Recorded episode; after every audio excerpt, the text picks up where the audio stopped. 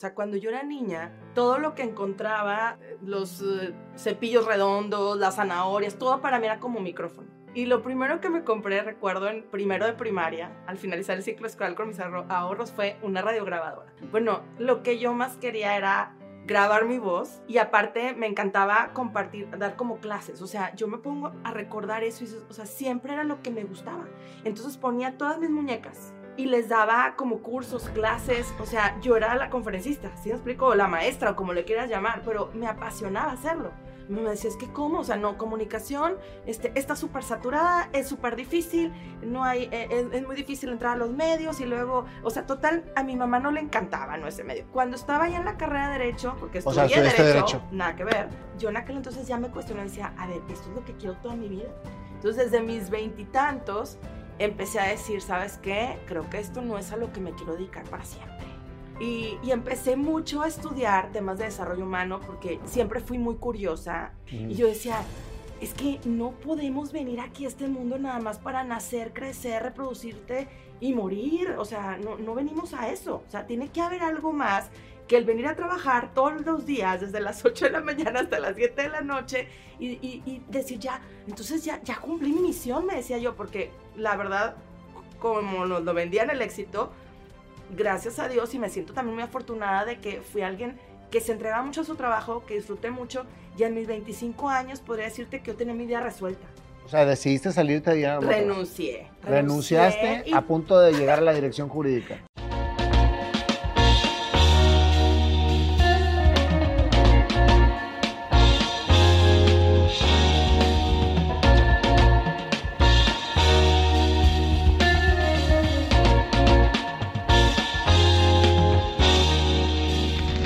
Dinora, un placer tenerte en este programa. No sabes las ganas que tenía de platicar contigo desde que te conocí en ese foro que estuvimos juntos y hace como unos, ¿qué serán? Cuatro o cinco meses, ¿no? Antes de que, no, antes de que empezara la pandemia, ¿no? No, se hace que fue despuesito, como agosto se me hace. Ah, sí, porque íbamos todos con tapabocas y todo. con cubrebocas y todo. Después te empecé a seguir, vi, vi tu, tu, programa. La verdad es que estaba muy interesante todo lo que haces, Dinora. Y me gustaría que nos platicaras tu vida, Dinora. O sea, ¿cómo empieza esa pasión? Por la parte de la psicología, por la parte del coaching, o sea, de, todo lo que transmites, que es pura paz, es pues todo bonito. Este, platícame quién es Dinora Delgado. Qué lindo, Nayo. La verdad, primero quiero agradecerte muchísimo estar aquí en tu espacio y en este espacio tan hermoso, lleno de naturaleza. Me encanta estar aquí. Te admiro y, me siento muy honrada, muy honrada. La ah, igualmente. De verdad, porque también, perdón, en este foro donde nos conocimos, pues bueno estamos entre las personas y inmediatamente nos reconocemos. Yo siempre creo que reconoces, te reconoces con la gente que está vibrando en esa misma frecuencia y al estar compartiendo, opinando, pues me, me encantó conocerte. Así que me encanta estar aquí. Y, y, pues para platicarte de mi historia, ¿qué te cuento? Fíjate que eh, la verdad eh, me apasiona lo que hago y empecé mm, de una forma pues que ni yo misma me lo esperaba. Primero, ¿cómo fue tu niñez? ¿Cómo viviste tu niñez? Fíjate que mi niñez fue muy linda. Eh, mis papás eh, son, fueron muy unidos. Eh, algo que, que, me ha dolido mucho este año es que mi mamá partió, mi mamá se murió este año, entonces ha sido un, un año de, de duelo, pero a la vez de mucho agradecimiento de todo lo que mi mamá nos legó como familia, a nuestra familia y mis papás tuvieron un matrimonio muy lindo y nos formaron a mi hermana y a mí con muchísimo amor. Entonces, Son dos, dos hermanas. Somos nada más dos hermanas y súper unidas, comadres. Mi, mi hermana tiene una, tiene una niña, es mi sobrina, es mi ahijada, la adoro. Y, y, pues creo que yo, lo más importante ha sido eso de lo que no, me dejaron mis papás, la formación en el amor. Creo que es lo más importante. Fíjate, Dinora, que para mí por eso a mí siempre me gusta empezar todas mis entrevistas con la historia del entrevistado desde su infancia. Porque creo que, que, la infancia es la parte más importante en donde se va forjando el ser humano que venimos a ser. Y sobre todo porque la infancia está sin contaminación, sin etiquetas, estás conectado 100% con tu esencia. Este, y como vives tu infancia, yo, a lo, al menos en lo particular, yo reconecté con mi infancia cuando encontré mi pasión y me di cuenta que una de las partes más importantes para que encuentres tu pasión es recordar qué te emocionaba ser cuando eras niño. Sí, eso es algo que... ¿A qué jugabas tú? Fíjate que, qué chistoso, ahorita justo iba a compartirte esto. O sea, cuando yo era niña, todo lo que encontraba, eh, los eh, cepillos redondos, las zanahorias, todo para mí era como micrófono. O sea, todo lo, lo convertí en micrófono. Y lo primero que, que yo compré con mis ahorros, porque eh, ahorraba en el colegio, de esos de que llevabas cada semana, te, te, te eh, inducían a ahorrar.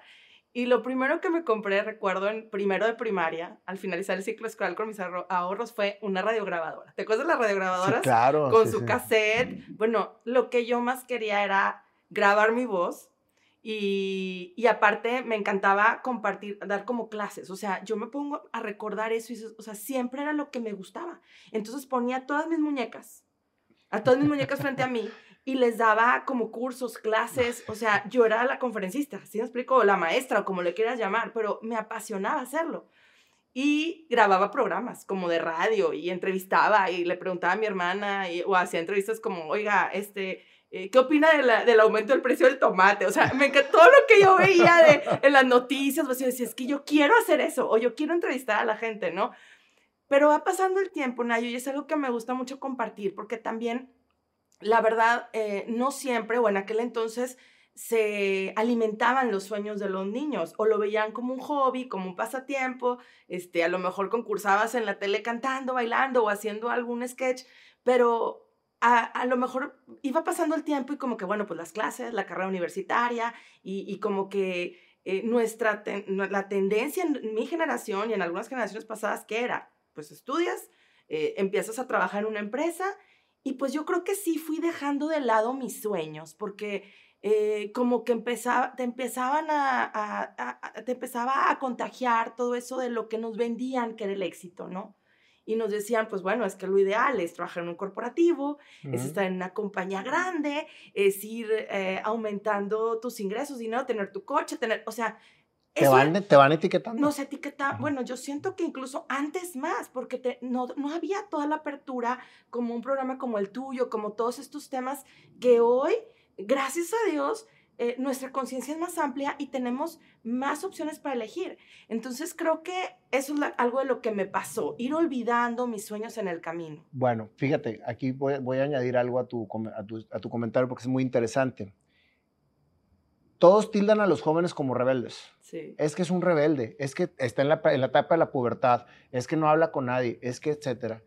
A mí en lo particular, Dinora, cuando, cuando a mí me, me separan de mi esencia, o sea, de, pues yo jugaba también a ser artista. yo jugaba, a, o sea, me emocionaba imaginarme que la gente me veía y me aplaudía. O sea, siempre. O sea, todo lo que tuviera que ver con algo era lo que yo soñaba hacer. Y luego fui muy rebelde en la juventud.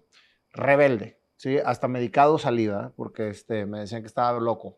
Entonces, no es que estaba loco, no es que fuera el rebelde, es que el, el chavo entra en un trance de separación de su esencia porque viene de la infancia y empieza a vivir un mundo real lleno de, etiquetas, lleno de, reglas, lleno de, tienes que ser como, tienes que hacer esto, etc. Y entonces te empiezas a, separar de tu mundo, de tu esencia, y, te empiezas a, interior, a, decir hacia dónde voy. Entonces, yo yo he aprendido todo esto en todos estos años, decir es que no hay rebeldía, hay miedo. Hay falta de entendimiento, hay falta de comunicación. Nosotros como padres necesitamos comunicarnos con nuestros hijos para ver qué es lo que están pasando y por qué están sintiendo lo que están sintiendo. Entonces, te entiendo perfecto. Haz de cuenta que sí. ya la niña que entrevistaba por el aumento del tomate, este, ya no tenía micrófono en mano, etcétera. Exacto. Sígueme platicando. Y, fíjate que es que sí, es algo que, y creo que a nuestras generaciones nos pasó un poco más, pero eh, creo que es muy importante, como dices, el, el encontrarte o reencontrarte. Y hay una etapa en la vida en donde empiezan las señales, pero a veces le haces caso o a veces no. En mi caso fue, bueno, cuando decidí estudiar la carrera, que fue ahí donde estaba, y creo que a muchos jóvenes les pasa, ¿no? Esa orientación vocacional que, que a veces es hasta desorientación porque hay tantas opciones, pero no sabes a dónde ir y, y tienes que tomar una decisión a muy corta edad muy corta edad que dices, espérame, o sea, ya tengo que decir lo que me voy a, lo que me voy a dedicar toda la vida, porque eso nos decían que era también, ¿no? ¿Y cuánta frustración hay porque toman la decisión incorrecta? Exacto. Entonces, en mi caso, bueno, también, tú sabes, bueno, todos estos, el ser artista o el ser comunicador o ser este, todo esto era un poquito, la verdad, como que eh, no era tan muy bien, no, deja tú lo visto, como que es que es demasiado competido, es que este, casi creo, o te vas a ir a la perdición, hijita, no sé dónde, o sea, me decía, es que cómo, o sea, no, comunicación, este, está súper saturada, es súper difícil, no hay, eh, es, es, muy difícil entrar a los medios y luego, o sea, total, a mi mamá no le encantaba, ¿no? Ese medio. Y, y quieras que no, aunque obviamente al final terminaba con el típico, pero tú sabes, o sea, pero tú sabes. Sí, sí, sí, pero tú sabes, y yo, híjole, pues si me da la fregada, pues yo sé, ¿verdad? Entonces como que las dudas, la incertidumbre de no saber qué hacer. Bueno, me encanta psicología, mamá. Ay, hijitas, los psicólogos. Hijitas, también locos los psicólogos, hijita, te vas a volver loca y, pero tú sabes. Y yo, uy, chale, pues total, ¿por dónde le doy?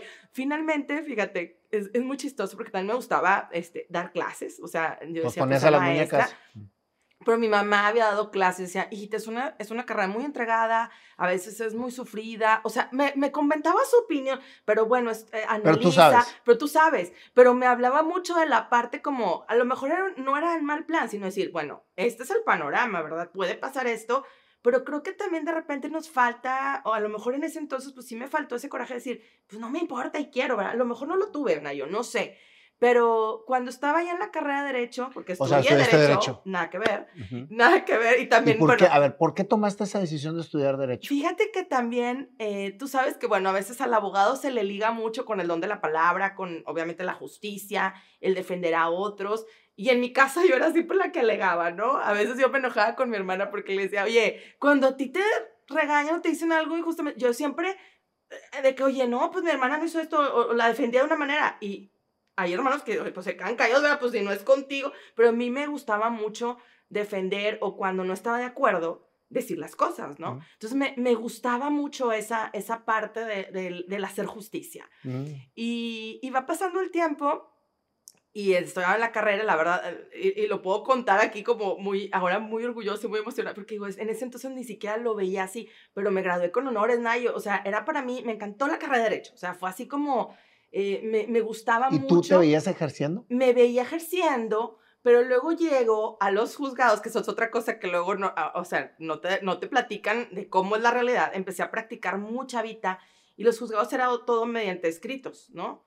Y el escrito, y luego se tardaba tanto en resolver. Entonces me, me fui dando cuenta que no era lo que yo pensaba. O sea, como que si es que yo no me veo estando aquí, o sea, no, no, que, que, es muy padre también para los jóvenes. Yo siempre les digo, cuando vas a elegir una carrera, ve antes a esos espacios donde tú vas a trabajar. ¿sí? Y yo creo que eso es de lo más importante. Qué interesante. ¿Dónde te visualizas trabajando eh, en esa carrera, ¿no? Si vas a ser, eh, en este caso, abogado, bueno, ¿en qué áreas? ¿Dónde, ¿Dónde te gustaría ejercer? Si eres ingeniero, si eres, no importa la carrera, pero primero conoce los espacios posibles de trabajo, porque eso es lo que vas a hacer. El estudio, la carrera te puede apasionar y puedes leerte todos los libros y puedes hacer mil cosas en la escuela, pero la, manera de ejercer yo creo que es lo más importante. Yo me estaba dando cuenta que no era lo máximo lo que yo esperaba. Luego en curso, incursiono ya en el ámbito corporativo. Y bueno, tenía un ámbito muy bonito, o sea, me gustaba mucho, estaba en el, bueno, empecé a trabajar en, en, un banco, en un área financiera, en fiduciario, y, y me apasionaba, ¿no? O sea, me apasionaba aprender, pero también decía, esto no era lo que yo pensaba de hacer justicia, o sea, como que me, me hacía muchos cuestionamientos y creo que eh, muchas personas las hacen y otras no tanto, pero yo en aquel entonces ya me cuestioné y decía, a ver, esto es lo que quiero toda mi vida. Entonces, desde mis veintitantos, empecé a decir, ¿sabes qué? Creo que esto no es a lo que me quiero dedicar para siempre. Y ya habías estudiado la carrera. ya estudiado la carrera. O sea, y, y, empecé mucho a estudiar temas de desarrollo humano porque yo soy así como muy, eh, siempre fui muy curiosa, Nayo, de, de preguntarme muchas cosas, ¿no? Así como ese desarrollo también que muchos chicos y muchas personas también tienen como del área espiritual y desarrollo personal y por qué estamos aquí, para qué estamos aquí y cuál es mi misión en la vida. O sea, yo me lo preguntaba sola, ¿no? Porque no me lo habían enseñado a mí en la escuela. Eso no nos enseñaban cuando en nuestras generaciones no era tan común. Y yo decía, es que no podemos venir aquí a este mundo nada más para nacer, crecer, reproducirte y morir. O sea, no, no venimos a eso. O sea, tiene que haber algo más que el venir a trabajar todos los días, desde las 8 de la mañana hasta las 7 de la noche, y, y, y, decir, ya, entonces ya, ya cumplí mi misión, me decía yo, porque la verdad, como nos lo vendían el éxito, gracias a Dios, y me siento también muy afortunada de que fui alguien que se entregaba mucho a su trabajo, que disfruté mucho, y en mis 25 años podría decirte que yo tenía mi vida resuelta. O sea, económicamente así mis papás decían, oye, mijita, qué padre, estás en esta empresa. ¿Y estabas en un despacho? No, trabajé en una empresa financiera, la, ¿puedo decir cuál? Sí, claro. La financiera General Motors. Entonces yo empecé a formar parte del, del Legal Staff Internacional de Abogados. o sea, te este, realizaste como, como, como abogada. sí. Incluso llegó un momento en donde mi jefa, que, que en aquel entonces mi ex jefa, que, que quería mucho, ella renuncia y me empiezan a ver como posible candidata, al menos para aplicar al de la dirección jurídica. Y yo tenía como 27 años. Y yo decía, nada más de pensarlo, Nayo, en lugar de que me emocionara, me ahogaba. Yo decía, yo no quiero esto. O sea, yo no quiero una vida de, de, estar aquí entre papeles desde las 8 de la mañana hasta las no sé qué horas de la noche, este, con auditorías, con, o sea, decía, es que no quiero eso. Entonces, cuando yo rechazo el, el, ser candidata, la gente me dice, ¿qué te pasa? O sea, estás loca, ¿y por qué no? Y que ve lo que podrías estar ganando y vas a viajar por todo el mundo y vas a... Porque a veces nos invitaban a, ya sabes, el, el, el ambiente corporativo y financiero, pero este, de ese tipo de empresas transnacionales, que, que es muy padre, sí, o sea, y lo disfruté mucho y, y lo agradezco y conocí gente maravillosa, pero que dices, pero no es mi vida, o sea, no te realizaba. No me sentía plena. O sea, a mí. O sea, hay gente que lo puede disfrutar y qué padre. Y los admiro y digo, pues es, es su misión. Pero decía, no, esto no me lleva a mí a sentirme feliz, este, generando utilidades aquí, qué padre, pero yo decía, pero, pero no, no le veo un sentido para lo que yo vengo a hacer.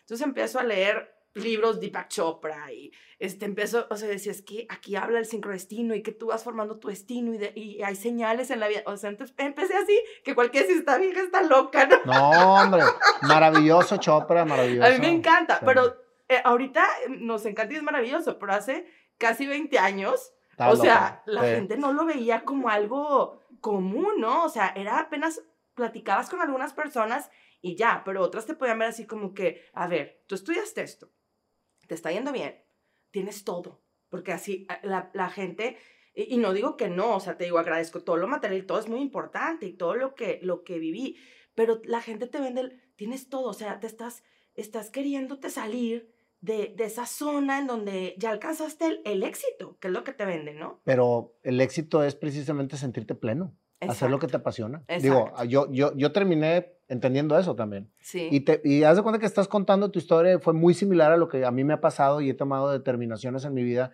en donde la gente te dice que estás loco. o sea, ¿cómo puede ser posible que dejes esto? No, yo de hecho ahorita que andas cantando, la gente dice, Ay, ¿cómo se te O sea, ¿y qué ¿cuánta gente le dice, y qué ridículo? Pero por supuesto. Y nos vale gorro. O sea, a mí muchas veces también me han tachado ridícula de, no sé, de mil cosas. Digo, ¿qué? O sea, me llena y me hace feliz. O sea, y eso creo que es lo más importante. Te llena, te hace feliz. Haces algo por los demás que es positivo, hazlo. O sea, yo siempre le digo, y eso lo digo ahora con los jóvenes, ahora que ahorita te cuento, ¿verdad? Que me dedico a dar cursos y todo esto, pero les digo, siempre pregúntate esto cuando tomes una decisión. A ver, esa persona que te va a criticar o que te va a juzgar, ¿te mantiene?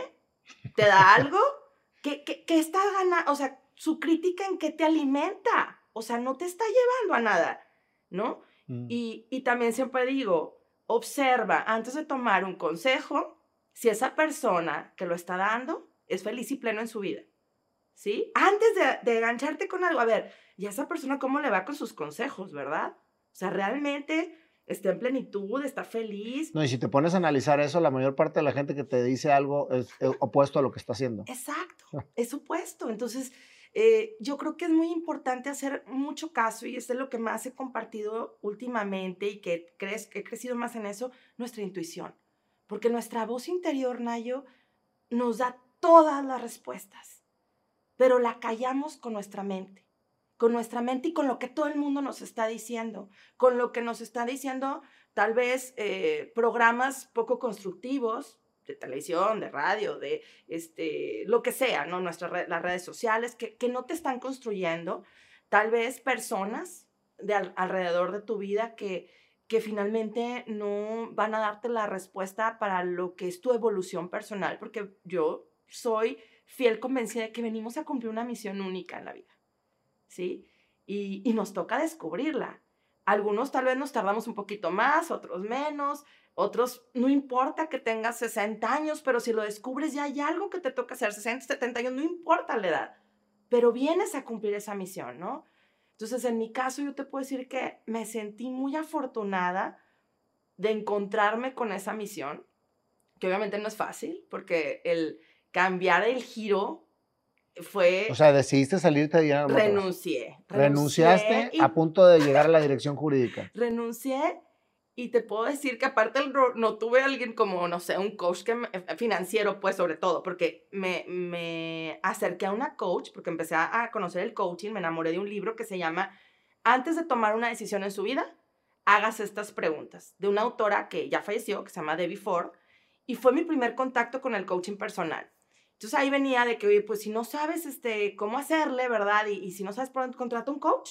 Entonces yo me puse a ver en su lista de ella, ella está... ¿Me mandas el libro? Sí, te lo a sea, Sí, claro, para, para comprarlo porque me llama la bueno, atención. Y como dicen, nunca juzgues a un libro por su portada, porque la portada está horrible. Perdón que lo diga, pero la verdad. O sea, una portada amarillita, o sea, jamás te llamaría la atención. O sea, letras cafecitas y pues dije, a ver, ¿qué es esto? Y, y, tú sabes que, yo, o sea, yo también lo creo, también cuando vas a una librería y tú te acercas y, y el libro te, te llama, el libro te está llamando, ¿no? O sea. De hecho, a mí me cambió mucho de mis paradigmas, el, varios libros en mi vida, este, me, me hicieron cambiar por completo mi, mi, rumbo, o sea, o más bien reencontrarme con lo que debía estar haciendo. es bien importante leer. Sí, sí, sí, la verdad te cambia por completo. Entonces fue así como contraté una coach que estaba en Canadá, que está en Canadá todavía, Mirna Sausa, súper linda, y, yo estaba en el trabajo, ¿no? Entonces le decía, bueno, ¿sabes qué? Quiero, quiero ver cómo hacerle para salirme, o sea, es mi meta, me quiero dedicar, a mí lo que más me gustaba en ese entonces, yo decía, quiero ser eh, facilitadora de cursos, me encanta la capacitación y, sentía que había una necesidad muy grande en el tema de desarrollo personal, de seguridad, de este, que veía la gente que no crecía profesionalmente, a veces por sus propias limitantes eh, mentales, ¿no? Entonces era, era por donde yo quería entrar, por la parte mental y demás. Entonces la contrato me dice, bueno, pues vamos a, a conectarnos cada semana, porque le dije, pero ¿cuánto cuesta esto? No, no tengo ni idea. Me dice, mira, no importa, tú dime cuánto puedes pagar y yo voy a ser tu coach y eh, del instituto acá de Before y que han estado con mm, súper preparados, ¿no? Y me dice, dime. Recién salí de ahí en el Motors Tour. Todavía no me había salido. Ah, todavía no te había salido. Pero la contrato y todos los lunes, o no sé qué, un día a la semana, creo que los lunes a las 7 de la tarde, me conectaba vía telefónica, porque no había, todavía no se usaba tanto que vernos ni nada de eso, ¿no? Ni, vía telefónica una hora y fue así que ella me fue acompañando a darme el valor mm, de salir. Y renuncié, o sea, renuncié. Pero también te digo, en el aspecto económico yo no tenía nada. O sea, yo me lancé, vendí mi coche, o sea, fue muchas, fueron muchos cambios a los que yo me arriesgué y que también mi familia y la gente me decía, es que ¿cómo se te ocurre? O sea, cambié, cambié mi coche cuando yo tenía, tenía oportunidades de cambiar mi coche cada año y me quedé en muchos aspectos económicamente eh, o sea, perdí entre comillas, pero yo me sentía súper feliz. O sea, yo me sentía súper feliz con un carrito mucho más antiguo, con a lo mejor no me compré ropa en un año, o sea, porque empecé. Pero estabas plena. Me sentía plena, porque empecé a dar taller, aunque me pagaran menos, pero yo decía, es que me siento feliz. Pero entonces, tú decides salirte de General Motors, ¿por qué razón? ¿Porque no estabas realizada? No me sentía realizada. Ni tenías me sentía ya, plena, profesionalmente hablando. Ok, tenías ya una visión de lo que querías hacer de tu vida cuando te sales? Quería ser capacitadora, sí, sí la tenía, sí la tenía. La visión la tenía súper clara. Eh, lo que sí creo que ha ido cambiando un poco en el camino, o sea, y, creo que para bien, porque eh, también el tema de capacitación, yo siempre lo involucré con el tema de desarrollo personal, o sea, no lo dejaba de lado, pero empecé mucho con temas empresariales, ¿no? Empecé mucho con un tema de imagen de negocios, imagen personal, ¿Y por qué el tema de imagen? Porque también lo veía desde la autoimagen y veía personas dentro de la empresa y en muchas partes que, como te digo, no crecían por cómo se veían a sí mismos, ¿sí? ¿Cómo te ves a ti mismo? Y cómo a veces, eh, bueno, pues lo tengo que decir, en muchas empresas y corporativos este, son muy eh, estrictos con ese tema de, oye, el cómo hablas, el cómo te mueves. Entonces yo decía, ahí estaba mi rollo de abogada, qué injusticia que una persona que sepa mucho más le den el, le den el, pero le dan el puesto al que tiene más labia, al que sabe cómo llegar, este, en, comunicarse mejor, pero tal vez no tiene mucho respaldo en conocimientos, pero se sabe vender. Entonces, para mí el saberse vender era muy importante y sigue siendo importante, pero primero reconociendo todo lo que eres tú, ¿sí? Entonces fue lo que empecé a trabajar mucho con la gente, pero de verdad que lo que más me ha gustado es ayudarles, porque me daba cuenta de eso, que lo más importante era el cómo se veían a sí mismos que reencontrarás tú tus talentos, tus habilidades, el sentirte seguro de quién eres para lograr esas metas y esos objetivos. Y eso es precisamente lo que te movió a tomar la decisión. Eso me tomó. Quiero tomar, digo, quiero hacer talleres y quiero irme por este lado. Y ayudar a la gente a que, a que sacara lo mejor de sí mismos, porque al descubrir yo el coaching y también darme cuenta que no estaba siendo plena, dije, oye, ¿cuánta gente hay que no se siente pleno. y te diste cuenta a temprana edad, ¿eh? Porque yo me di cuenta hasta los 46 cuál era realmente mi pasión. Sí, Entonces, es que no, hay edad, no hay, no hay edad, Nayo. No, no hay edad, pero fíjate la responsabilidad que tenemos nosotros que ya nos dimos cuenta que sí se podía ser exitoso haciendo lo que te apasiona. La responsabilidad que tenemos de poderlo expresar, de llevarlo a la gente para, para, para otorgar herramientas de esperanza y decir, sí se puede. O sea, yo lo logré este programa es de eso. O sea, precisamente el perfil es personas que han logrado el éxito haciendo lo que, lo que les apasiona, como tú, en donde el éxito para la sociedad había sido tu puesto en General Motors, pero no para ti. Entonces ahí es donde precisamente se abre el qué quiero. Darle a la gente lo que quieren de mí o hacer de mí lo que quiero para mí. Fíjate la gran diferencia. Mucho. Y todos vivimos para lo que la gente nos quiere ver, decir, dominar, este, y no para lo que realmente nosotros queremos. Entonces, esa decisión que tú tomaste, te la aplaudo, te la aplaudo porque, digo, ahorita ya veo tu éxito después de, pero el éxito fue desde que tomaste la decisión. Ahí ya fuiste una persona exitosa. Gracias. ¿Verdad? Sí, y quitarnos esas etiquetas, Nayo, que no es fácil, porque nos ponemos la etiqueta de abogado, empresario, ejecutivo, este, no, no estoy diciendo que, pues bueno, sí es parte de lo que hacemos, pero no lo que somos, mm. ¿sí?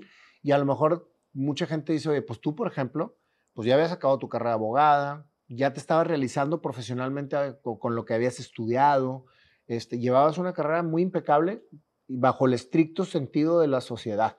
Sí. Lo que estudiaste lo, trabajas. Si estás ejerciendo, bravo. Si estás ganando igual, mejor, digo, bien por lo que estás haciendo, todavía más bravo. Si te van a dar una dirección, bravísimo. Y tú dices, no, no, y que me quiero ir por acá. Estás loca, ¿cómo es posible? Eh, aparte hasta egoísta eres porque, porque estás, estás dejando una oportunidad que otros quisieran tener. Dios te va a castigar. No estás valorando lo que tienes. Pero algo tan importante, puedes decepcionar al mundo, pero nunca te decepcionas a ti mismo. Y no estás decepcionando a los demás si tú estás siendo leal con lo que verdaderamente deseas y con lo que tiene un propósito en tu vida. Y más si va el ayudar a otros. Ahí está la verdadera fidelidad, Minora. Sí. La fidelidad hacia uno mismo. Sí. Hacia lo que realmente quieres hacer, este, quieres transmitir, quieres, o sea, ahí está la fidelidad. Que, que, a ver, como tú dices, pregúntate a ti realmente, ¿Cómo te ves? Pregúntate a ti si quieres hacer eso. Pregúntate a ti si quieres estar con esa persona o trabajando en ese lugar. Pregúntate a ti. Claro. No le preguntes a los demás, porque la respuesta está en ti mismo. Ahora, Nayo, sí, y hay momentos en los que, claro que flaqueamos, o que ha habido momentos, digo, hay momentos en todo sentido, emocional, económicos, eh, que, que a veces no han sido sencillos. Pero cuando te vuelves a reconectar y dices, a ver, sigue siendo por aquí y creo que vale la, la, pena, como se le diga, vale el, el, momento hacerte, hacerte las preguntas, el cuestionarte y decir, ¿sigue siendo por aquí o no? Porque tal vez nuestro propio ego es, ah, pues tengo que seguirlo haciendo. Yo a veces me he sentado y, y también soy creyente y, creo, como te digo, en mi intuición, el Dios que vive dentro de mí, en, en Dios, eh, eh, soy cristiana católica y, y un día le quiero contar una anécdota que, que cuando puedo la comparto y me, me, gusta mucho porque hace como, no sé, cuatro o cinco años tuve un momento muy, muy complejo, ¿no? Porque empecé a dar cursos, tengo en empresas y todo, y luego abrí cursos para niños y adolescentes. Entonces abro cursos en verano, que este año, bueno, no lo pude hacer por lo mismo de que lo que estamos viviendo, pero hace como cuatro o cinco años empiezo abrir mis cursos de verano, ¿no? Que son temas de empoderamiento interno, de, para los niños, para las niñas, los adolescentes, así. Y nadie se me escribía, Nayo. Nadie. O sea, yo decía, ¿qué onda con esto? O sea, a mí se me hace que... ¿Y habías tenido éxito anteriormente? Sí, mucho. Gracias a mis cursos, de verdad me siento muy bendecida. A veces son cursos en donde son 30 y les tengo que decir, sabes que ya no, o sea, porque máximo 20. Entonces me, me, siento muy bendecida porque sí, sí, y me, porque me encanta hacerlo. Entonces de repente dije, oye, ¿qué Ni onda? Nadie, nadie, nadie, nadie. Era Julio, pero también creo que es muy importante lo que nosotros estamos eh, sintiendo, viviendo, y yo había pasado también por situaciones algo difíciles a nivel personal.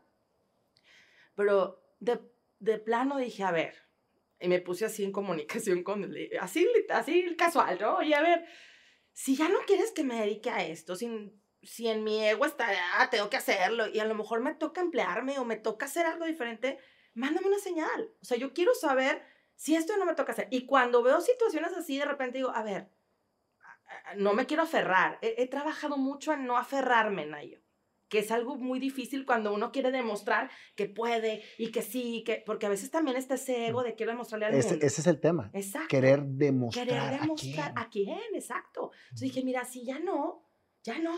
A lo mejor ya no voy, va por ahí, a lo mejor va con los cursos de empresa de nuevo. O sea, quiero estar abierta a lo que me toca hacer.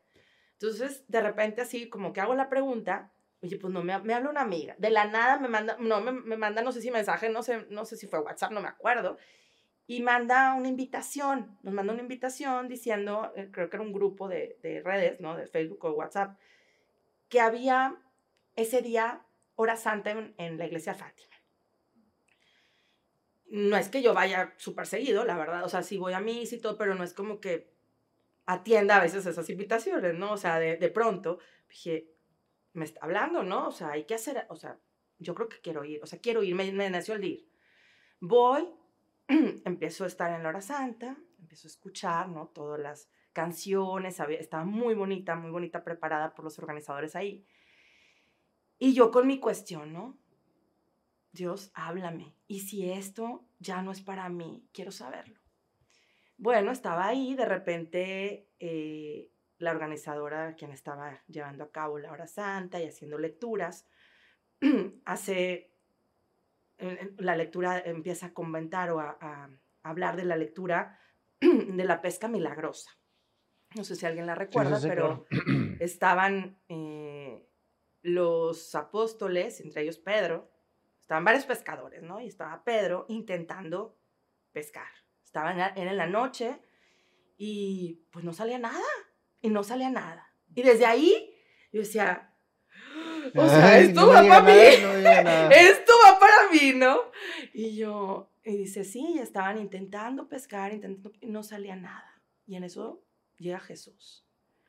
Y les dice, echen las redes, echen las redes.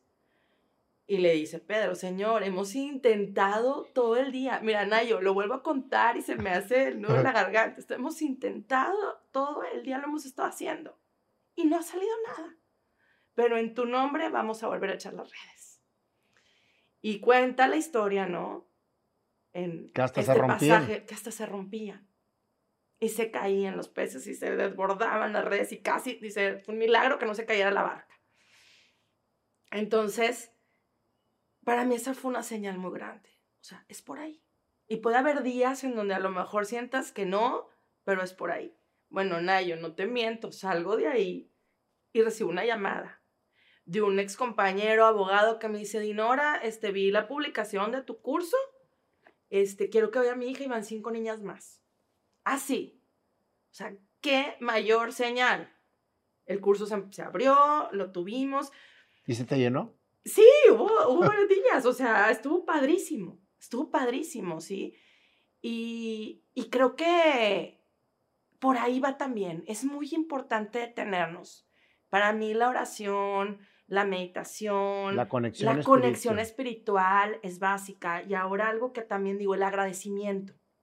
Para mí la gratitud, y, y, de hecho voy a compartir por ahí en mis redes este, un programa de gratitud de, de 21 días, ahora en estos, en estos días, porque para mí ha sido, desde siempre lo hago, pero ahora lo hago de una manera muy de hábito, mañana, noche, a cada momento, aunque sean cosas eh, que a veces nos cuesta agradecer, ¿no? Oye, esto no me lo esperaba. Gracias, porque para algo es. Aunque al principio el gracias salga forzado, pero dilo, gracias porque para algo es. Y de verdad, yo me siento tan bendecida porque cada vez más, bueno, el estar aquí contigo, el conocer gente maravillosa, el que cada vez, yo siempre digo, vienen a mi vida las personas con quienes estoy vibrando en esa frecuencia, porque algo de lo que creo muchísimo, en lo que creo muchísimo es, no se trata de coincidir en el mismo espacio, no se trata de coincidir en el mismo, a veces ni tiempo, en la misma frecuencia. Puedes estar, puedes estar rodeado aquí de muchísimas personas y tú vas a conectar con los que están en tu misma frecuencia vibratoria, emocional, mental, de conciencia. Entonces yo siempre pienso eso y agradezco anticipadamente. Que siempre lleguen a mi vida las personas que yo deba conocer para cumplir mi misión. Y la misión que no es por mi ego, que, que pues a veces sí nos cuesta quitárnoslo. Pero sí, la misión que me toca cumplir eh, en vida para, para dar gloria a Dios, para estar bien a nivel plenitud, ¿no? Fíjate, Dinora, la vez pasada estaba platicando con mi hijo este, del ego, porque ahorita está muy de moda dominar el ego controla tu ego. El ego te, te maneja, el ego, te mueve, el ego. Yo creo que el ego es necesario. Sí. El ego es necesario para, para, para visualizarte las metas que, que, puedes llegar a lograr. El problema es cuando, cuando el ego te domina en el sentido de todo lo que escuchas en tu mente que tienes que hacer para lograrlo. Pero si tú nada más te quedas en la primera parte y dices, oye, es que quiero llegar a correr un Ironman. Entonces, ahí es un ego positivo, porque te estás, te, estás visualizando corriendo un Ironman. Pero mientras que lo corres o mientras que lo entrenas, porque te digo que yo soy Ironman, entonces viví todo ese proceso. Este, mientras que lo, lo, estás entrenando, etcétera, también entra el ego negativo. No lo vas a lograr. Exacto. Uy, este, mira, con la gente que estás entrenando es mucho más fuerte que tú. Uy, entonces ese es el, el, el, o sea, la meta está bien que te la ponga y la visualizas, pero en el, en el transcurso de esa meta, creo que debes estar muy conectado con tu interior.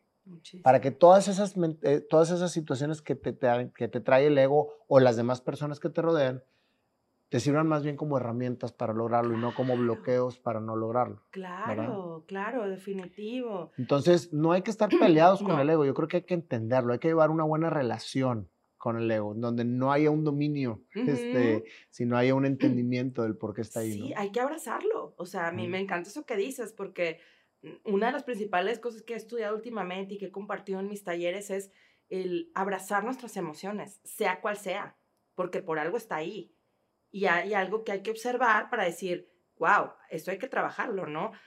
No es como que, ah, este, envidioso, pecaminoso. No, no, no, espérate. O sea, ¿Qué pasa? ¿Qué pasa con esa envidia? ¿Qué es lo que en qué no te estás aceptando o qué crees que te hace falta? ¿Qué, no has llenado? ¿Qué vacío está ahí, no? Y tratarlo con amor. Muchas personas no entienden lo que es una emoción. Sí. O sea, la rechazan por completo. O sea, ¿qué sucede? Sientes la emoción de decirle a alguien que lo amas, pero te da pena hacerlo. Sientes la emoción de, de decir, no lo voy a aceptar de esa manera, no me lo digas, pero no lo haces. Fíjate cómo una puede ser amor o puede ser rechazo. Los dos, las dos son emociones y las dos son necesarias.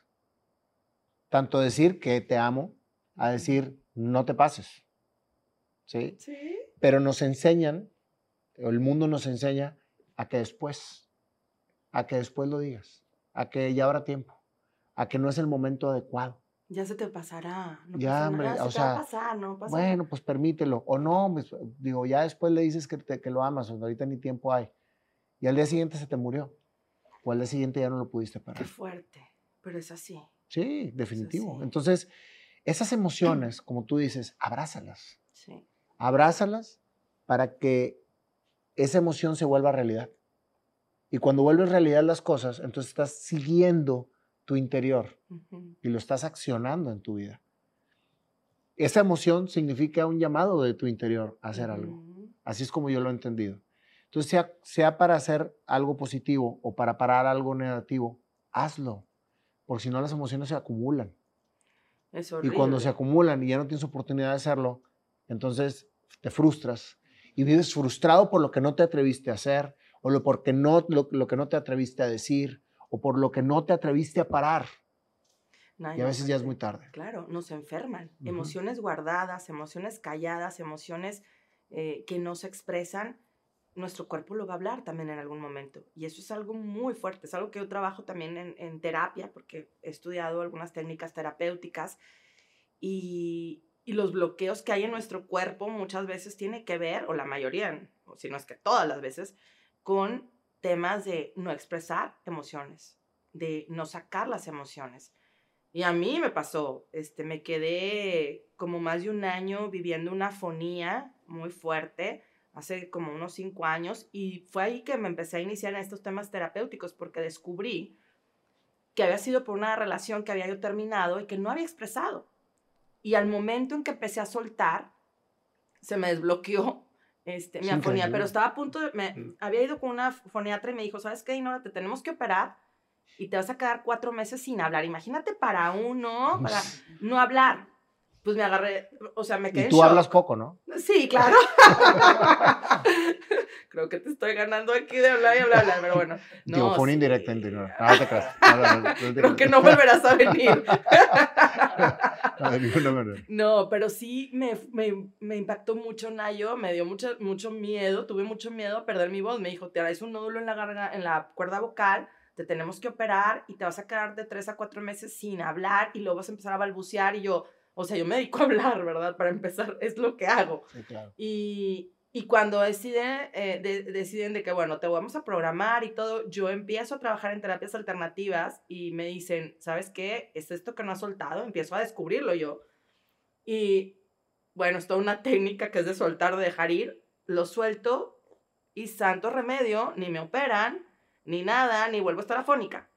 A veces todo lo quieren arreglar con operaciones o, por, o, con medicamentos. A mí me medicaron de chavo porque pensaban que estaba loco y no lo estaba, Dinora. Es que todo es de los, a los niños también. O sea, es pues que es hiperactivo, es que quién sabe qué. Y, pues por eso me medicaron a mí, porque, porque yo supuestamente era hiperactivo y me traían todo tontado. Sí, no es horrible. Y ahorita qué padre, Nayo. Las risas aquí.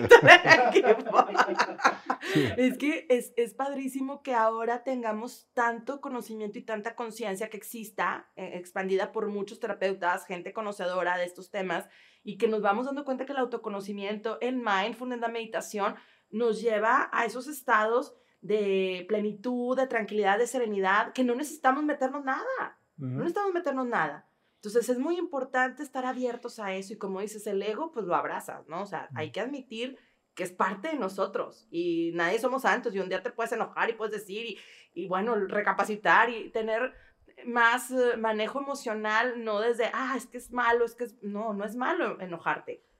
Vamos aprendiendo el cómo hacerlo, pero las emociones todas son perfectas, todas son bienvenidas. Sí. Este, de hecho, muchas gentes piensan que, que el, el, por no afrontar las emociones se van por el lado de las adicciones. Exacto. Sí. Porque son salidas fáciles, son escapes temporales. ¿sí? ¿sí? Entonces, cuando dices tú, no, Prefiero encerrarme en mi mundo, ¿sí? Que expresar al mundo. O que, o que afrontar esa situación. O que tengo que, esta es mi realidad y no la quiero vivir. Entonces, ¿qué sucede?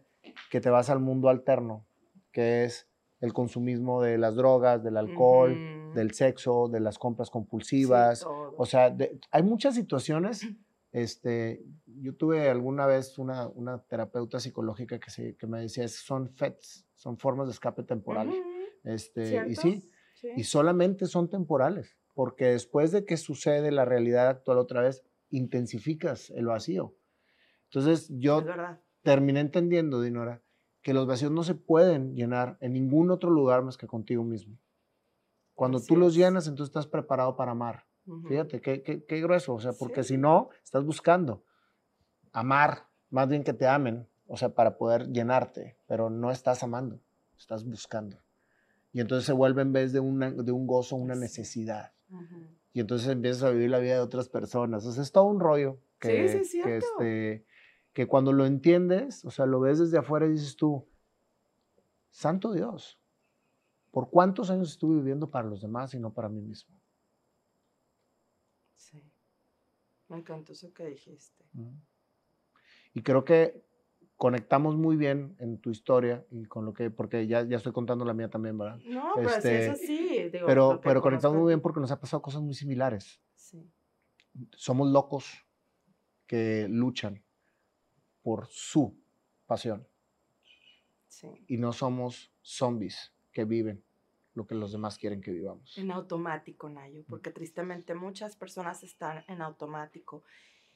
Y, y este año es un año muy importante, viéndolo en un sentido muy positivo, porque muchas personas están abriendo su conciencia, están cuestionando, porque de tantas cosas que han sucedido, también dicen, oye, ¿y mi vida la seguiré así en automático? ¿Qué cambios hay que hacer? O sea, yo en todos mis, mis, clientes, personas que han ido, eh, jóvenes, eh, adultos, se están cuestionando muchos, ¿no? Y yo, qué padre que lo estás haciendo. De un chico que nos compartía este cuestión, de, empezó a cuestionar de la muerte. Se me empezó a dar como mucho miedo a la muerte porque yo decía que no había algo más. Entonces yo me la creí tanto y empecé a pensar, oye, qué fuerte que no hay algo más y no hay algo más, eh, o sea, es muy triste. Y el chavo empezó, o sea, ese, ese miedo lo llevó a abrir su mente, a abrir su conciencia, su alma y ahora, bueno, está conectándose con la espiritualidad, ¿no? Es decir, es que no puede acabar aquí. Entonces, a veces esos miedos traspasan y abre nuestra conciencia, ¿no? Es decir, a ver. Cuando los cuestionas. Cuando los cuestionas. Porque cuando no los cuestionas, los cargas. Exacto. Y entonces vas cargando y cada vez más y cada vez más y cada vez más. Pero lo que acabas de decir es importantísimo. Cuestiona los miedos, cuestiona las emociones, acciona lo que tú realmente tienes que accionar. Y entonces ya las cargas se vuelven mucho más este, ligeras porque, porque estás haciendo lo que, lo que tienes que hacer. Pero ¿qué sucede? Y lo acabas de decir. Un miedo no cuestionado es una incertidumbre que te causa estrés o ansiedad innecesaria. Exacto. Cuestiónalo, acláralo, entiéndelo y llévalo.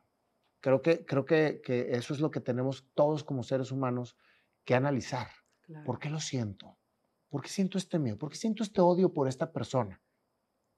Y entonces empiezas a, a discernir que quizá del odio lo necesitabas tener para tú aclarar algo que tenías que aclarar. Y entonces en vez de odiar a esa persona, le tienes que agradecer, porque te vino a, aclarar un tema que, a lo mejor no, no habías podido aclarar antes. Sí, somos, como dicen por ahí, aunque suena trillado, somos espejo todos. Hay algo en esa persona que sientes de odio, de coraje, o, lo, lo que percibes o lo que tú sientes, es un reflejo de algo que traemos internamente que no estamos aceptando en nosotros mismos. Y es algo bien interesante porque te vas dando cuenta, a veces ese mismo odio es una admiración, ¿sí? Oye, odio pues porque esta persona hace esto. Oye, en el fondo no querré yo lo mismo, ¿sí? No, no es porque yo deseo eso, este, me cae gordo Nayo porque canta. Oye, pues no desearé yo también cantar. Oye, a mí me cuestionaste porque a mí me encanta cantar. Y ahora dije, oye, ¿por qué no? Pues voy a grabar un. Ay, claro, oye, no sabes la cantidad de gente que me ha escrito y me ha dicho, ¿sabes qué? Me motivaste a cantar o me motivaste a bailar. Pues qué padre, pero pues, digo, yo nada más estoy siendo yo. Sí, está siendo tú, exacto. Y, como dices, a veces no lo hacemos porque vas dejando de lado, como que, ay, no, sabes que pues estoy muy enfocado en esto. Pero yo siempre les digo a todos y les invito a que busquen esa, esa pasión y no siempre tiene que ser tu trabajo, ¿verdad? Que, que, padre cuando te dedicas y te apasiona lo que haces a través de, o sea, de tu trabajo 24/7 todo el tiempo, qué padre, o sea, yo lo disfruto mucho es así. Una bendición porque muy pocos lo logran, ¿eh? O sea, por, más bien no es que no sea un logro, sino que muy pocos están haciendo lo que realmente les apasiona y ganan dinero. Pero cuando balanceas las dos cosas, ¿sí? Decís, bueno, pues tengo que traer forzosamente a casa esto porque es la responsabilidad de tenerlo pero ya te das el tiempo para hacer lo que te apasiona, es donde a veces esto viene a suplir esto. Exacto, sí. Pero cuando quieres hacer esto y no tienes esto, muy pocas veces tiene resultado, porque pues finalmente no hay lana para poderlo hacer y ahí cae la frustración. Entonces es un balance de las dos cosas, porque mucha gente me dice, yo voy en busca de mi pasión, como tú lo dices, voy a dejar el trabajo. Le digo, no, si ya tienes un trabajo, ponlo. Pero ¿cuál es el problema, Dinora? Que la gente llega a un estándar en el sentido de decir, estoy viviendo bien, tengo un sustento económico que me da para comer, para estudiar, para vivir, para vestirme, para solventar situaciones médicas. O sea, si te pones a ver lo básico, lo tienes resuelto. Pero luego, el consumismo, la mercadotecnia, la sociedad, el qué tienes que hacer, te dicen que tienes que cambiar de carro, te dicen que tienes que cambiar de ropa, te dicen que tienes que traer el celular más nuevo, que tienes que meter a tus hijos en la universidad tal o fulanito de tal prepa o etcétera, que tienes que hacer un, cumpleaños a tu hijo con premios para todos los niños, que entonces dices tú, necesito trabajar más. Entonces ya valió madre la necesidad. Y vives para los entonces, demás, sí, entonces dices, porque la comadre me dijo que le hiciera la fiesta en, tal, en tal lugar y ta, ta, ta, ta, ta. Oye, ¿qué pasa? No, pues que pedí que, que, me, que me incrementaran el trabajo para poder trabajar más y ganar más para poder solventar necesidades innecesarias. Definitivo, Nayo. ¿Y qué sucede? Que terminas trabajando toda una jornada y no tienes tiempo para hacer lo que te apasiona. Entonces empiezas a lograr, pues, el carro, los tenis, pero siempre estás vacío. Y ahora la ropa, y ahora el sombrero, y ahora el viaje, y ahora todo, pero no terminas de llenarte a ti mismo. Entonces, se acaba el viaje Ay, ¿y ahora qué? ¿Tienes el carro? Ay. Ahora pagarlo, porque ahora págalo, sí, ahora págalo. Oye, ya tengo el iPhone nuevo un día, ¿eh? Y al día siguiente, pues está igual que el otro. Sí, sí, sí. O sea, y, y, es lo que nos sucede. Y que, pues, síguele jalando, güey, y síguele, y síguele insaciablemente buscando algo que no te llena. Definitivo, fíjate, algo que yo siempre les digo y lo comparto también en el tiempo que estuve en radio y cuando puedo una de las mayores desgracias están en la competencia social. Es muy triste decirlo así, pero es la verdad. O sea, la competencia con los demás. O sea, uno no compite con, no, vienes ni a competir con nadie, obviamente, pero si tú quieres mejorar es con nosotros, contigo mismo, ¿no? Y no está en ese, como dices tú, que, que compró ella, que compró la otra, cómo se pintó el pelo y a dónde va y paga, este, en el caso de las mujeres, ¿no? la estilista más cara o el estilista, o sea, a ver, lo haces porque qué padre si lo puedes hacer, pero no por competencia, ¿sí? O sea, no por porque la otra o el otro lo tiene o porque te sientas inferior si no lo tienes. Porque ahí pues hay un vacío, lo que acabas de decir, súper grande, ¿no? Estás eh, eh, teniendo escapes hacia algo que, porque no te está dando felicidad lo que hay aquí, ¿sí? Igual, en la competencia de este, pareja, ¿no? Si todos se casan, ah, pues ya se tienen que casar todos, ¿no? Espérate. ya tienes 26 y no te has casado. Y no, no te casaste. ¿A quién, le, a quién le importa? ¿Sí me explico? O sea... Sí, sí, sí, ¿no? Y es algo, bueno, ¿qué te puedo decir, Jonah? Yo me divorcié hace algunos años y también fue una situación difícil en el sentido de, es que, ¿qué van a decir, no? Y, y, es algo que la gente también hace o deja de hacer algo por lo que van a decir. ¿Y qué estás sintiendo tú? Exacto. O sea, ¿te preocupas por lo que van a decir y vives un infierno? Sí, no, es algo, es algo muy fuerte como a mucha gente le han enseñado o nos enseñaron en algunos momentos socialmente a hacer y romper ese patrón, pues es algo muy positivo, ¿no? El atrevernos a hacerlo. Creces. Y con conciencia. Es cierto, creces. Oye, no, entonces tu carrera de abogada se quedó en General Electric. En digo, General, Motors. Sí, ahí Te pusiste a dar eh, talleres, coach, este. Yo, pensé que era psicóloga. No, fíjate que y me dices, soy abogada. No, de, abogada y con maestría en Derecho Mercantil y mil cosas de abogada. Pero me certifiqué como coach en programación neurolingüística en, en California y en Guadalajara. Estuve, este, tuve muchos coaches muy, muy, muy, muy lindos que me apoyaron y que me certifiqué con ellos ya hace desde el 2007, cuando el coaching era así como que, ¿qué es eso? Me acuerdo que, que yo iba a los programas, nadie sabía que era coaching, porque te digo que yo empecé desde antes, cuando em, empecé a tomar coaching en el 2005, a vivirlo yo, y, y, nadie sabía que era eso, y hasta decía, ¿qué rollo, no? Como que, que ¿de dónde viene? Y, y, ahorita, bueno, este, pues ya sabes, mucha gente se pone coach y así, pero es muy, es muy padre el saber que hay gente que está mm, entrenando a otros, porque en mi caso lo, lo que hago es ayudarte a descubrir lo mejor de ti, ¿no? Que eso es lo más importante. Y me encanta trabajar con la, programación neurolingüística, pero ahora aunado a las emociones, porque la programación neurolingüística es programar tu mente, que sí es muy poderoso, pero hay que conectar con la emoción.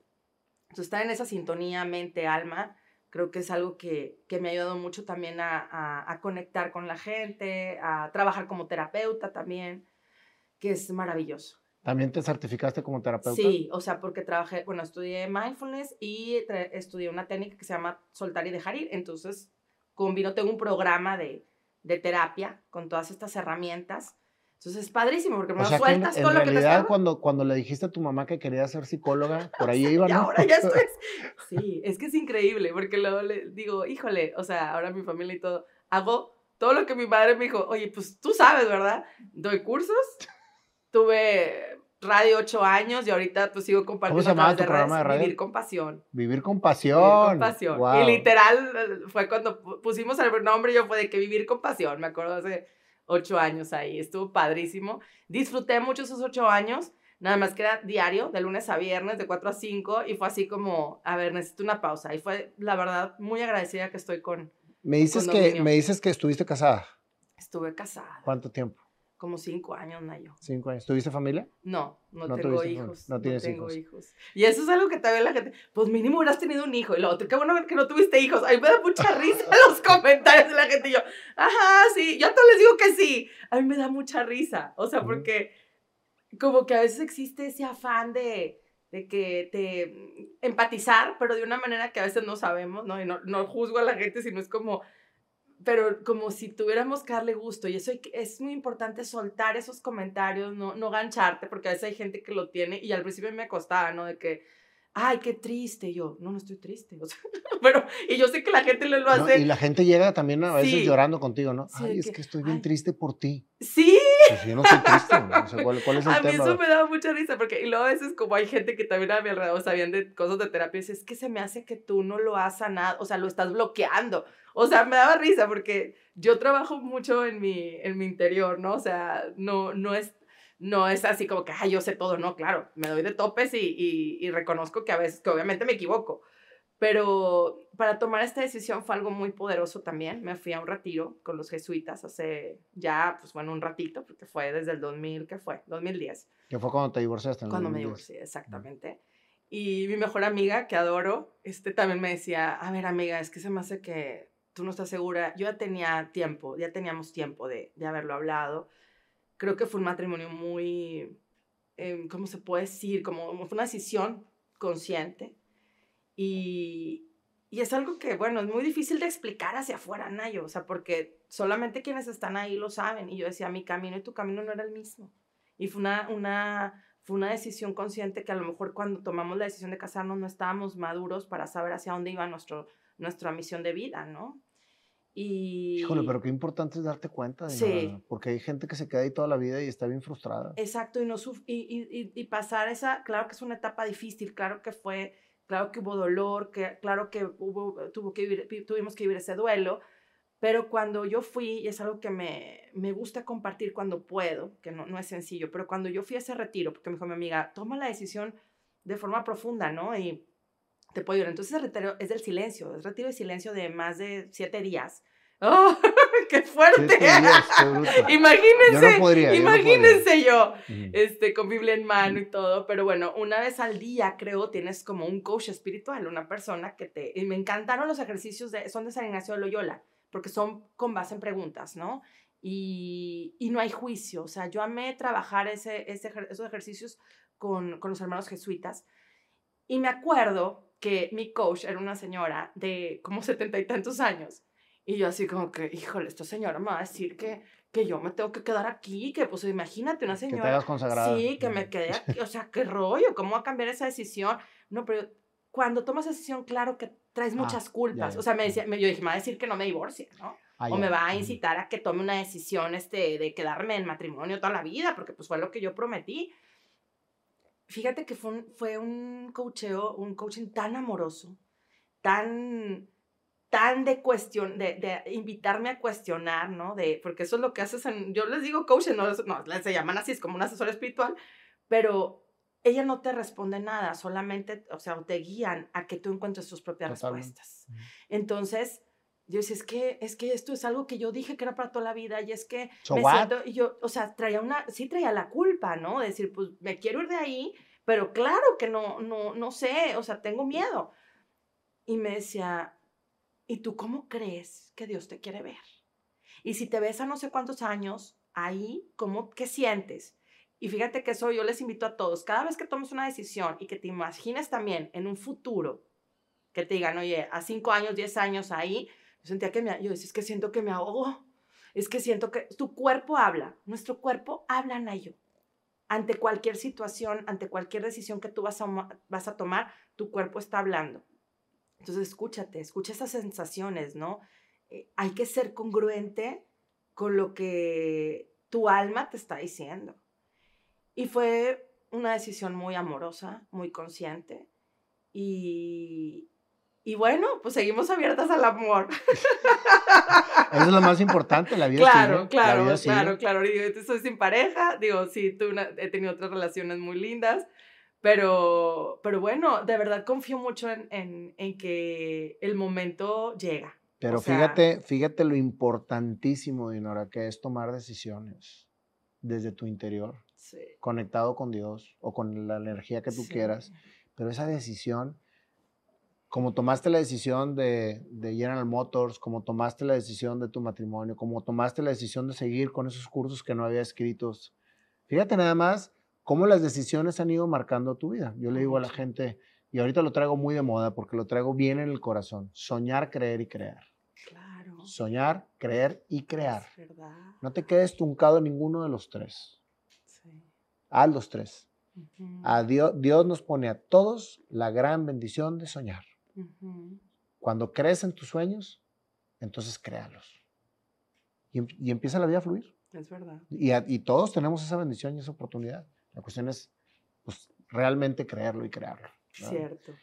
Pues muchísimas gracias, Dinora, por toda esta historia tan hermosa, me quedé con muchas preguntas. Yo creo que a lo mejor después hacemos otra para seguir. Me encanta. Este, o invítame tú también a, este que ya, ya lo hemos platicado. pendientes. ya tenemos que ponerle fecha ahorita eh, porque sí, sí, yo también platico si estoy como que quiero, quiero preguntar, pero tenemos esa, sí, sí, sí. esa necesidad de entrevistar. Sí, ya quiero entrevistarte, o sea, entonces lo vamos a hacer y me siento muy bendecida de coincidir contigo, Nayo, en este, en este momento, en este espacio y, con todo lo que estás aportando, porque de verdad es algo que necesita mucho nuestra sociedad. Pues igualmente, pues estamos en las mismas, somos comunicadores los dos de cosas positivas y entre más seamos, mejor, mejor puede, podemos este, hacer una fuerza para toda la gente, ¿no? Claro, claro. Gracias, gracias, gracias, pues, de verdad. Como ya es una, una, tradición en este programa, Dinora, te vamos a hacer tu canción de, de la historia que tú nos acabas de platicar.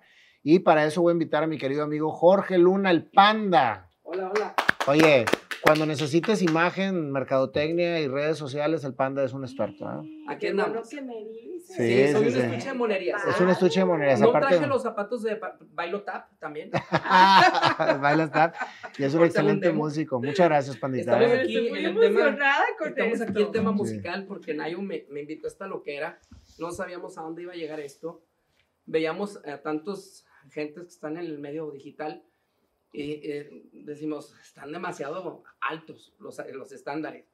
Y nosotros dijimos, bueno, pues nos apasiona, vamos a divertirnos, ¿no? Y vaya que nos hemos divertido. Nos hemos dado unas buenas divertidas. ¿Te diste cuenta cómo, cómo, bromeamos de repente? bromeamos, pero con mucho respeto. Claro, claro. Igualmente yo quiero mucho a mi compadre. Eva.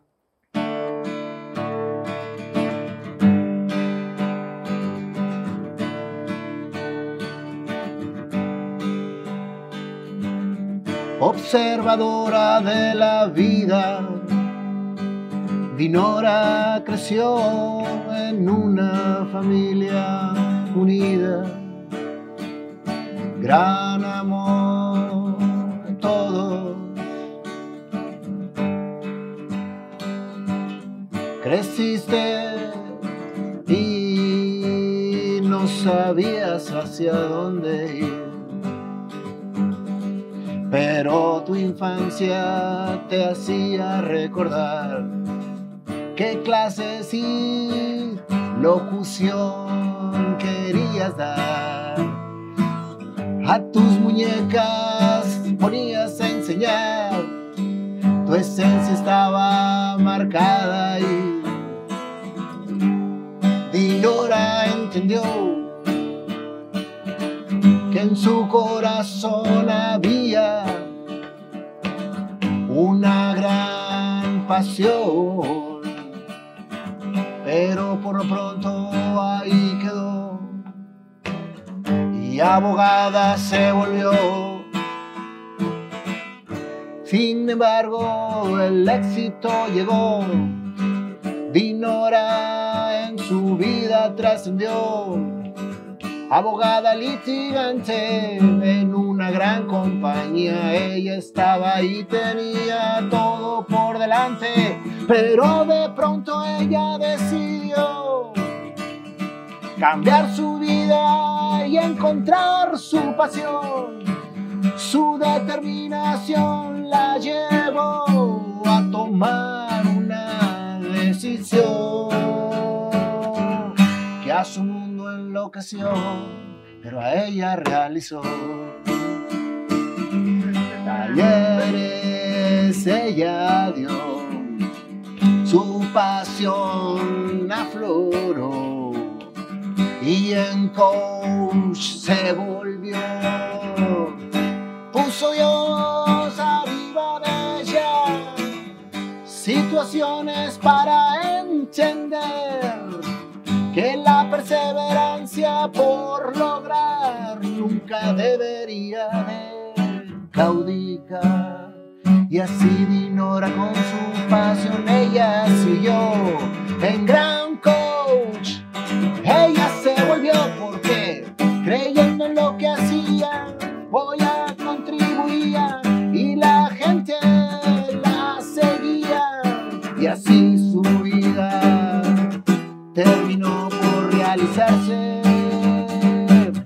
Y a mucha gente.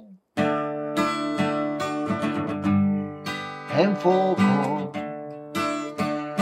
Acompañó de la mano las tomó y así Dinora se volvió